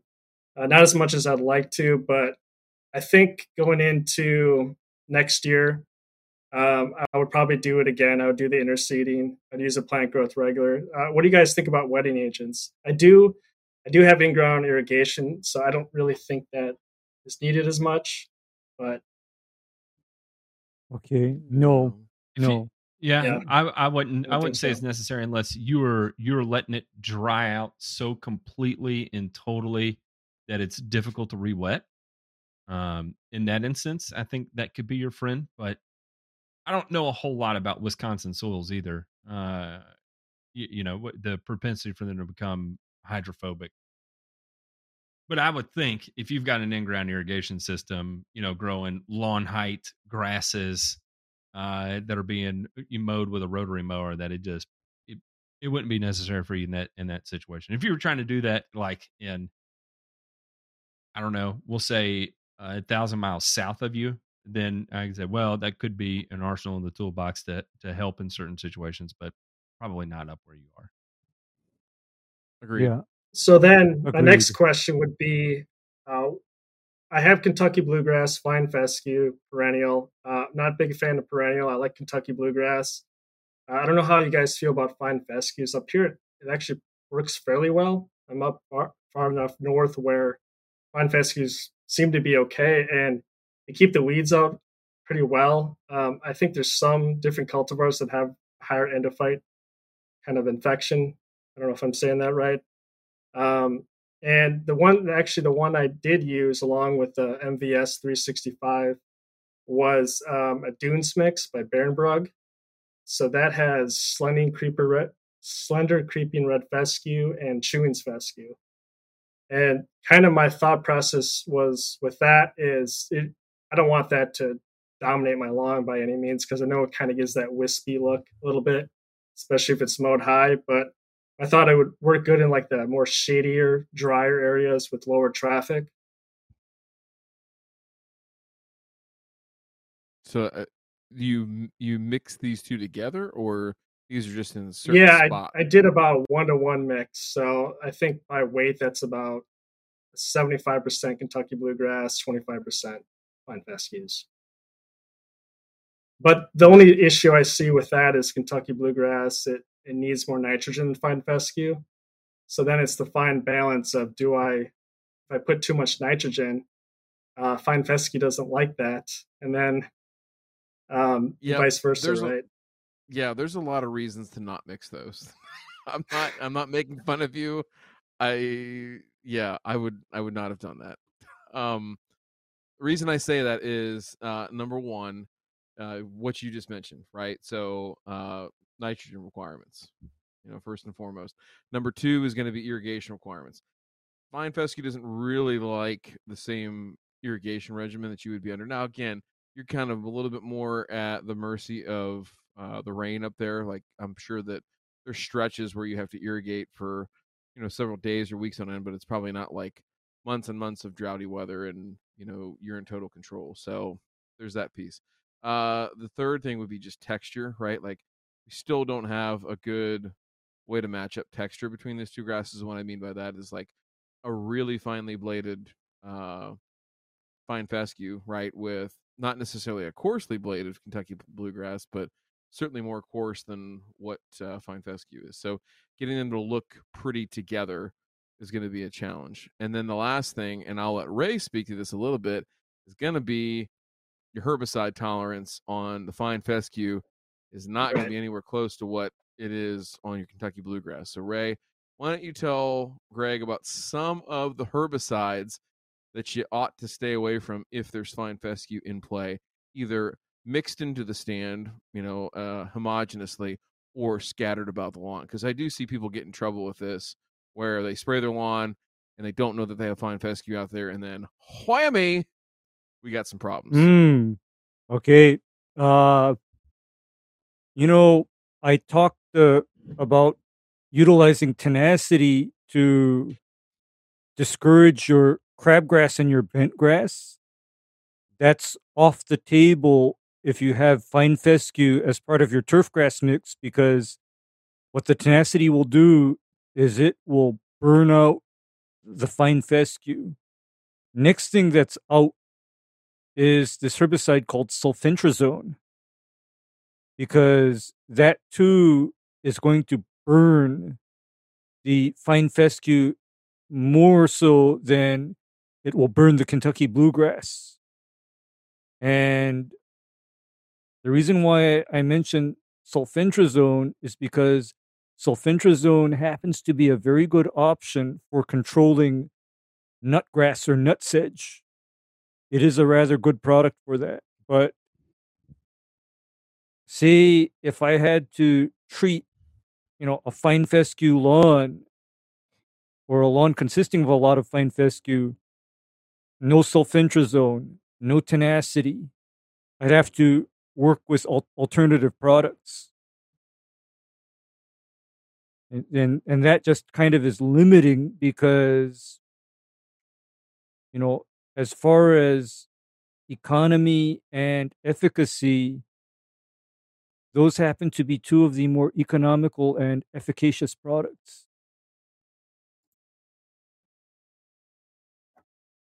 So, you know, I, I just, uh, oh, and there's one more thing that somebody in the Discord told me about, in that fine fescue tends to be sensitive even to certain broadleaf uh, herbicide products such as speed zone.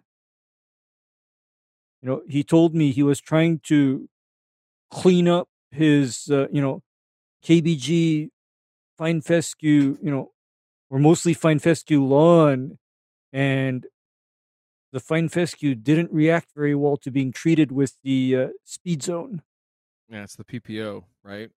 Yeah, yeah, that that that carfentrazone got a little too corrosive to the fine fescue. Mm. Yeah. So, you know, it. But then again, that that's I see that kind of as a problem because you're just taking away all of these tools that I routinely use. You know, with good effect. You know, it's like you're you're taking away tools from the toolbox. Yeah. No bueno. No bueno. So, Mhm. Greg, what else? What else can we help you with here? Uh, I think I'm just trying to dial in the N rates.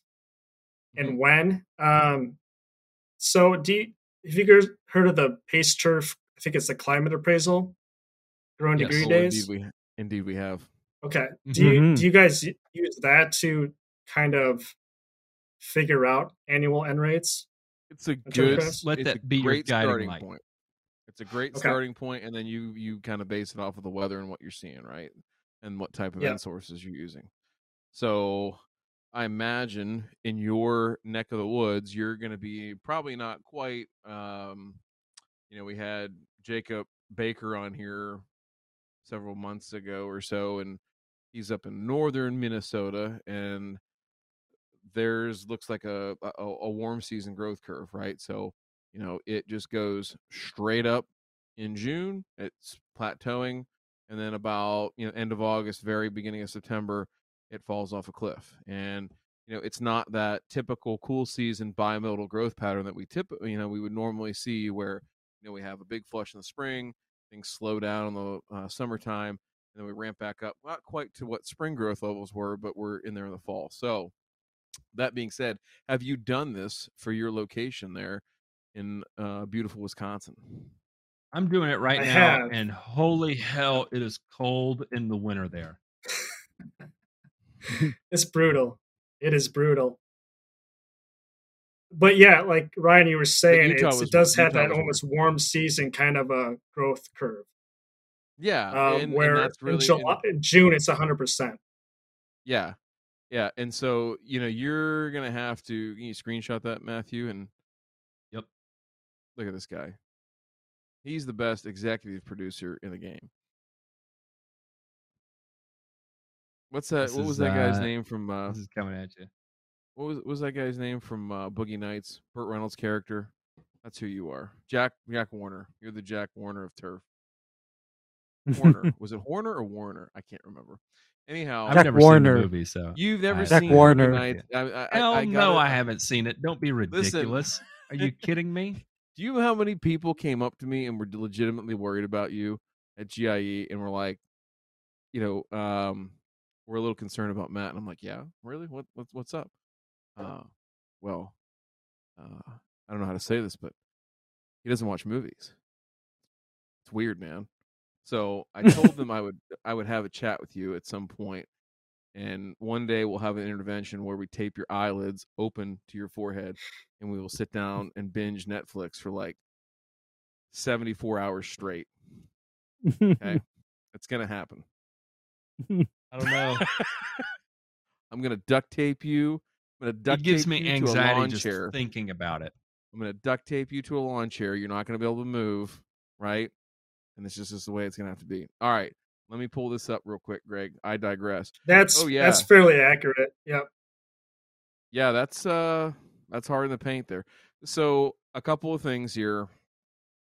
Again, doesn't freak me out that you seeded August 11th. You know, you're trying to take advantage of warm soils, still warm temperatures, but not terribly warm, right? And uh, again, this is where if you are going to be interseeding and using existing, the because you look at your you know, look at your growth rates there, not not a typical Midwestern or lower Midwest growth pattern where your August growth potential is in the mid 90s, right? Not mid 90s temperatures, folks, if you're following along, but growth potential, right, uh, of how fast and quickly the grass could and should be growing. So, all that being said, uh, you you can't think in that bimodal uh, thought process, right? You can't think, well, spring I'm going to see this, it's going to tail off in summer. Like, unless you see now, this year wasn't it particularly hot in the summertime up that way? Like there was a yeah. a- a this prolonged this year was of- a shit show. Okay, okay, that's what I thought. June was extraordinarily hot, uh, which it was in the 90s in June, and this was like I Mm-hmm. think it was the middle of June, and it was it was brutal. And we we had a stretch of drought. We didn't get much rain in the spring. Um, yeah, June was terrible. July I think was okay, but we just we didn't get a whole lot of rain. It was just hot. It was humid, and then August we got a lot of rain. We got record rain in August. Um, one day we got like 5.4, 5.45 inches within 45 minutes. That'll drive. the But we never had, like, a con- Yeah. Right. So we had heavy downpours and then a stretch of drought and then downpour and a stretch of drought. So it was it was a terrible season for for Kentucky bluegrass. Um, and I irrigated during that time, uh, basically just to prevent it from going dormant, and that was about it. Okay. So to put it into perspective, on June the 5th, your average temperature was 85.46. Your historical average for June is 69.2. So, uh, yeah. we're talking about 16 degrees difference there uh, that that you're dealing with. Yeah, uh, that's that's a that's a foobar in the in the grass world in terms of shock and awe, right? 15 degrees that is especially when you're talking about going from 100% growth potential and it's funny hang on actually i'll do this let me plug this in at uh, an average of 85 degrees your growth potential drops to 24% 24% yeah that sounds so, about right. It checked out. Yeah. Yeah you you talk about bimodal like you're going you're going straight to zero right there in the in the summer months. And let me look at july here. See if we uh, start to get some sort of recovery. Golly, why? Why is it doing this? Why do I pay for a gigabit internet connection and I can't even load a damn? Okay, here we go. So you here on July the 5th, your average temperature was 86, but then it, it tended to calm back down but not great. I mean, you were probably if you average it through the month, you're probably mid 70s through uh through the month here. Actually, um your average was yeah, was 74.83 degrees for the month of July, which isn't too far off of your average. Um but yeah, I mean, you had you had a very nice dip in the middle of uh middle of the season there. So uh, you know, and that's what's interesting about the climate appraisal form is that you know a lot of times when you're looking for your weather averages, the easiest thing to do is go to like weatherbase.com, right, and do it. Um, I would ask you to uh, take into account. You can go to uh, Weather Underground and look up your last year's uh, weather history month by month. Plug those temperatures in too, uh, to to you know give you a, another perspective of how that looks because it honestly makes this graph look completely and totally different in terms of what your nitrogen demand would be, right? Um, I'm moving into August here, and your average was 71.93, and that's now you're getting back on closer to your average. But if we pull this chart up here, here I'm gonna I'm gonna send this to you, J Pink. You can put it on the screen as a, a bit of a uh, before and after here. I mean, that is one hell of a drop in growth that just took place in the middle of your season, right? And you know, you you got to account for that if you can. Uh, and one of the easy things you may be able to do by accounting for it is just you know, not apply anything, right? That's Let it check out. Apply. Yeah. Yeah, leave it alone. If it's not going to utilize it, leave it alone. And if there were a possibility of say in June you get this kind of extreme heat and extreme drought, I for one would be really reluctant to be playing around with any kind of a nitrogen source that would still be releasing massive amounts of nitrogen in that June timeframe. I'd be reluctant. And see, and that's where you could get burned, right? Say mid May, mm-hmm. you know, you you go out with a with a duration ninety product, and um, you know you have a couple of those deluges in June, and you've got you know eighty eh, average of eighty five degree temperatures. Well, you've got some pretty good release that's taking place in a time frame where you don't need very good release taking place, and now you're caught with your pants down. And there's nothing you can do about it because it's you know it's going to be temperature and water dependent, right? So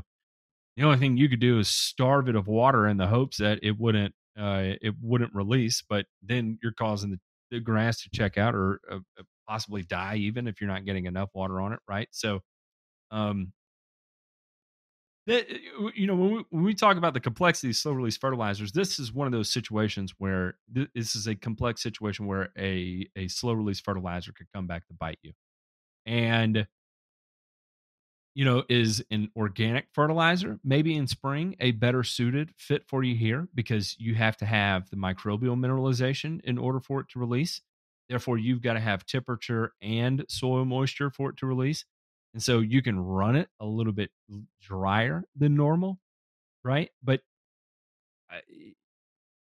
again, you run into a situation where you get a couple heavy rains and all of a sudden it's chooching again and it's starting to roll and uh and it's hot as hell and you're gonna you know run into a different set of issues because of it so it's it's a it's a difficult play right and this is why when it comes down to having like ultimate control over your turf grass like 100% total control over it why people run a spoon feed program with minute rates of soluble in or soluble nutrients so they can uh, control and account for it. that way if they put down an application they know it's only going to feed for two weeks it allows them to pivot if they look in the forecast and they see this coming up right? And they're like oh well i got to back off right? Instead of running a tenth of a pound i'm going to run uh, uh you know a, a fifth of that right? Yeah. I mean, and that's that's what I was gonna say is that up there, it's uh, okay. So you're in one of those unique areas where it's probably going to be like what we showed you in the in the historical average but it could be different okay like it could be just mildly different but only for a month and for me you can kind of look at the weather and see what's happening like it's not going to eh, you know dra- uh, drastically change uh, overnight on you. You're going to be able to see these trends coming. And with that being said, I would rather opt for something where I had more control, more frequent apps, lower rates, and go about it that way. If you can commit to that, if you can commit to that, you want to press the easy button, go out there with some PCSU and carpet bomb the shit out of it. I mean, you're going to get what you're going to get, and that's just the way it is. So, I I think eh, I'll be anxious to hear, and I think this is what I would leave you with as homework, right? Is you know, think about the growth patterns you've seen in your lawn in three years. Think, you know, go back and look at the weather data and see if it matches up and jives with what you think was happening at the time, right? Best you can tell from photos and things like that. And then build your plan around that. Like, I want you to take what you do know about N, right? And try to apply that into building out a program and a system that's going to work for you you know, not just agronomically, but also with your life and everything else you got going on and stuff like that. And let's talk about it here in another, you know, what, uh, you know, four or five months before, you know, shit really hits the fan or some cases when the fire hits the shed. Been there. Yep, absolutely. Yeah, that, that sounds good. I, I do have access to um, a sprayable prill urea that I can get my oh, hands yeah. on. Yeah, that is gonna I do. All I have is a two gallon uh, pump sprayer right now. I want to get a backpack, game, right? Greg. Yeah, spending money. You know, hey, My wife's gonna love that. No, no, no, no. Santa's gonna bring it for you. It's gonna be all right right? It'll be okay. It'll be okay. You don't and... have fireplaces out there, right? It was just going to show up in the fireplace one day. You know uh, no, he's going to. Santa's going. I'm just saying. Santa's going to wiggle his ass out of the Amazon van and bring it to the door. That's what's going to happen. So that that that's right. so, gentlemen, anything here as we wrap up? We're we're coming up around two hours. It's almost time to start the show after, which you know we'll move through pretty quickly here tonight. I know Matt's got to get to bed and he's got some stuff going on. But yeah, anything y'all want to wrap up with here? Yeah, I'm not going to be here for the after show. I apologize. My daughter's appendix ruptured, and so uh, I've spent the last week in the hospital dealing with that. And uh, so, anyway, when we get off here, I've got to go make sure all that's good. Doesn't have quite decent control of her bowels right now, and uh, okay. it's a mess. I don't know how else to describe that other than it's a mess. Uh, but I'm glad, oh, glad that's over with. Not uh, good. But not I was going to say, Greg, thanks for coming on, and uh, I hope I hope you come back again as we dive into the season, and uh, you know we can we could take the little bits that you pick up and stuff, and and you know maybe help guide you along. I, to me, I love seeing how things change across this uh, climate appraisal map when all of a sudden you start dealing with 85 degree average temperatures because that creates a whole new ball game, especially up there where you live, right? So I find that interesting. We do have something in the mailbag, but what do you what do you got, Ray?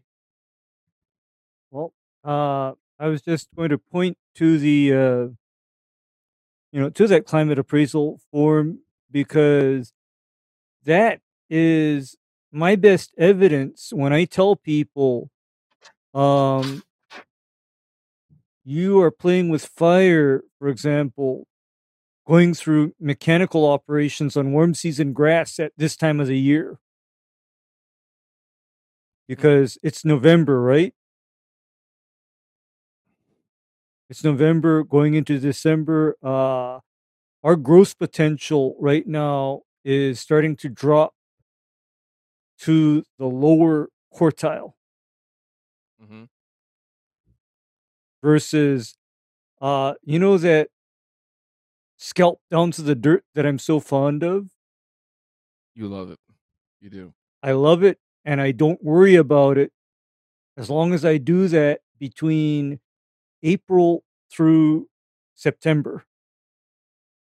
Because that's when, for example, my growth potential is at its highest. Hmm. so, you know, that growth potential and that climate appraisal form is probably the most valuable tool out there because you know common sense and logic tells you why are you applying fertilizer when it is going to be releasing nitrogen at a time when it's not good for the grass actually and so for his case he literally should be applying most of his fertilizers in August and September then pretty much Ray, have you heard of uh, Karl Guillard? Karl Guillard from University of Connecticut. ah I haven't He he talks about late season fertilization and uh and the issues that are come with that, especially with water quality. Uh, hmm he did yeah he did a study and I think it was back in 2014 might have been earlier than that but he showed that after September 15th uh, you could lose up to 50% of the nitrogen you apply down um, in October November uh, same thing you have increases of loss leaching and then Well, it didn't really make much of a difference the next spring when it came to turfgrass quality so okay um, that's just kind of the summary of it, but it's it's good information. I think Doug might have replicated it as well. I can't remember. Well, here's the here's the problem is that you're talking about nitrogen rates being applied literally at a time when the grass is no longer actively growing. And I never can put my head around and accept the concept of applying nutrients at a time when grass is not uptaking those nutrients. I mean, I'm not on board for that. I never was. Uh, I don't like those so called winterizer applications. I don't like those soil load applications where somebody's talking about my soil test is low, so I'm going to sling a whole bunch of P and K in the fall when the grass is, you know, basically no longer growing. Uh, I, I I- I kind of say, stop, stop. Your grass is not uptaking it because, you know, I think in terms of whatever the grass doesn't uptake and utilize immediately, that is the nutrient application that becomes an environmental pollutant. Plain and simple. Now, Ray, would you look at like evapotranspiration rates during? I would say like uh, to kind of dictate when your last fertilization should be. That's yeah. I look mean, at that as well. I look at that as well. Is like because That's the. I can correlate, for example, if grass is not needing or utilizing water, that's also my signal that, for example, the grass is not going to utilize nutrients. Like, for example, I'm entering the time of the year where in my area, I am almost shutting down irrigation. Can you imagine that? I'm almost shutting it down. I go from running an inch of water per week to almost shutting it down. And so at this time of the year, I'd be foolish to be pumping grass with nutrients as well.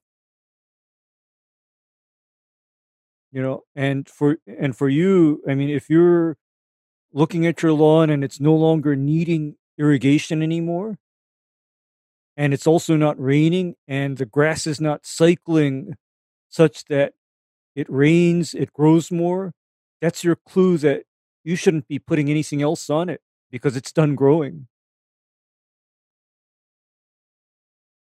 So ET matters. Yep. Okay. Yeah, for us in Wisconsin, I think the recommendation is not to apply. I think probably after October 15th here in Wisconsin. and I'm going to Uh, guess uh, that because that's when your grass just isn't growing anymore at all. It's it's done, right? Yeah. So why why put it? Uh, Why apply it? That's uh that's a fair point. And for me, I'm not so much watching a date so much as I'm watching what grass is actually doing. Is it still growing? You know, that that's my metric. Because guess what I pay attention to? Clipping volume. You know. Got to go with it. Got to go with it. You know what, Ray? There's going to be a volume of probably a lot of uncomfortable adult words that are going to come here in a few minutes, right? So, if you want to join in on something like that, if you want to hear a little bit more about the dark side of lawn care YouTube and some of the unscrupulous, uh, faith based, and well, just really poor takes, you know, like bad stuff that people are trying to put on video and pumping out there. Well, come on and join us. We'd love to be have you be a part of it over on Dirty Deeds. So you just need to go ahead and become a member of the channel. You can hop over there. There'll be a private link. They'll be there for just a few minutes, not very long at all. So you need to act quickly and you can be a part of it. With all that said, Greg, you've been an excellent guest. We thank you for coming on. J Pink is going to book you to come back in a few months after you have taken the next deep dive, right, on your uh, turf base jumping adventure. We can't wait for it. Looking to have you back soon. Everybody else, we'll see you on the next one.